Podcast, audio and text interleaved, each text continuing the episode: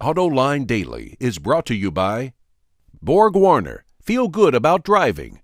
Bridgestone, your journey, our passion. And by Dow Automotive Systems, improving durability and increasing design flexibility with Betamate structural adhesives at dowbetamate.com. Hello and welcome to Autoline Daily. I'm Sean McElroy, filling in for John today. You know, usually when you hear about car makers clashing with the government, it's over fuel economy, recalls, or safety regulations. But Nissan is getting a slap on the wrist from the Federal Trade Commission over deceptive advertising. This commercial featuring a Frontier pushing a dune buggy up a hill raised the ire of the FTC because it's something the truck can't do because cables were needed to pull off the stunt. However, Nissan isn't getting fined for the commercial, the company and its advertising agency, TBWA, have agreed not to use deceptive demonstrations in pickup commercials. But this is confusing to us because most car commercials exaggerate the vehicle's capabilities. So, why did the FTC decide to pick on this one? Last year, Mercedes was the top luxury brand in the US. Part of the reason why it was able to surpass BMW was thanks to the launch of its new entry level vehicle, the CLA. That base price of just under $30,000 is helping to bring new buyers into the showrooms, which is exactly what it was designed to do. Heiko Schmidt, the head of compact cars at Mercedes Benz USA, tells Autoline, and I quote, 8 out of 10 CLA customers is new to the brand. He also tells us that the CLA has helped lower the age of its customers by 10 years compared to the C Class. The car it's replacing is the company's entry level vehicle. And just in case you're not familiar with the Mexican car market, we thought we'd point out a few things because it's such an important part of the NAFTA region. Mexico is a giant export machine. Last year, there were 1 million vehicles sold in the country, but it built about 3 million vehicles, meaning two thirds of that production was exported around the world. Nissan was the top selling car company in Mexico, with sales well over a quarter of a million vehicles. General Motors was the second largest automaker, followed by the Volkswagen Group. Ford just surpassed Chrysler to take the fourth spot, and Honda just squeaked past Toyota. The Mexican market also has a number of nameplates not sold just north of the border in the United States, such as Alfa Romeo, Renault, and Peugeot. And the Mexican market is growing as well, with sales up 7.7% last year, just slightly better than the US. You know, ever since Peter Schreyer took over as Kia's chief design officer, we have seen the brand's design language go further than ever before. And that's very evident in the GT Stinger's concept it showed off in Detroit. But should Kia's vehicles look like Hyundai's? Well, Schreyer tells Autoline that it's important to keep the designs different from one another. But he also points out that it's a good thing to have two brands within one company competing because it makes them eager to beat the other and that will keep the designs fresh and ultimately make the company stronger. Tesla just announced pricing of the Model S in China. The car will cost $121,000 when equipped with an 85 kilowatt hour battery pack.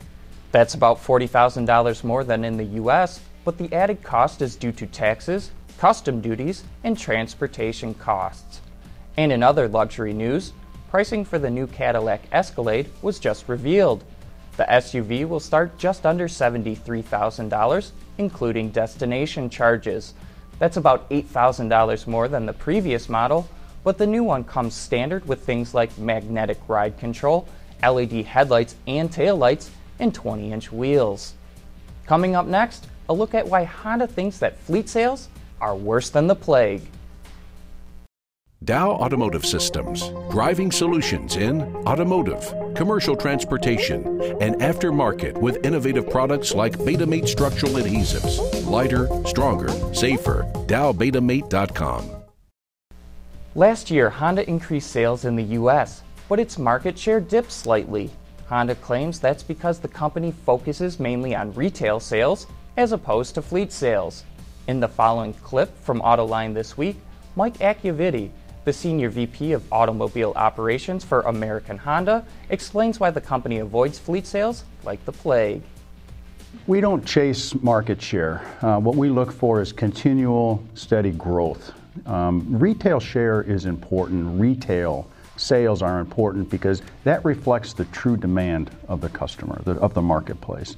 Right, fleet sales are you know some guy giving a phone call to a fleet manager at some you know rental car place and, and we, they dump a bunch of cars and that doesn't really reflect the demand for the for the vehicle.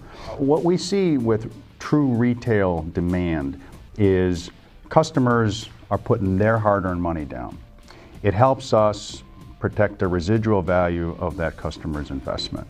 And we win awards from the likes of Edmunds, from ALG, from Kelley Blue Book, because we have high residual values. So it's important for our customers that we maintain this retail strategy.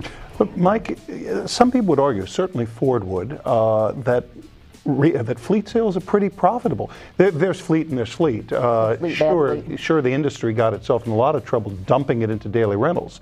But I think Ford would go out there and GM and say, wait a second, we're making tons of money going into government fleets and corporate fleets and the like.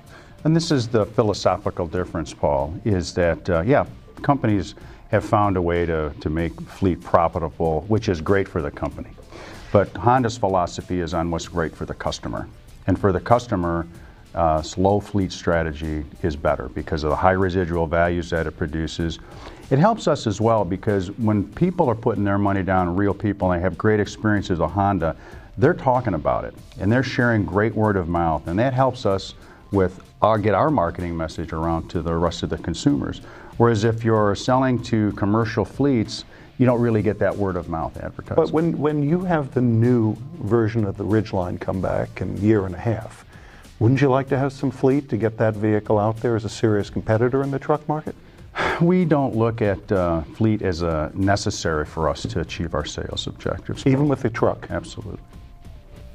Also joining John for that show is Paul Eisenstein from the Detroit Bureau and Michelle Krebs, an independent writer and consultant. And of course, you can watch that entire interview right now on our website, autoline.tv. But that's a wrap for today. Thanks for watching and have a great weekend.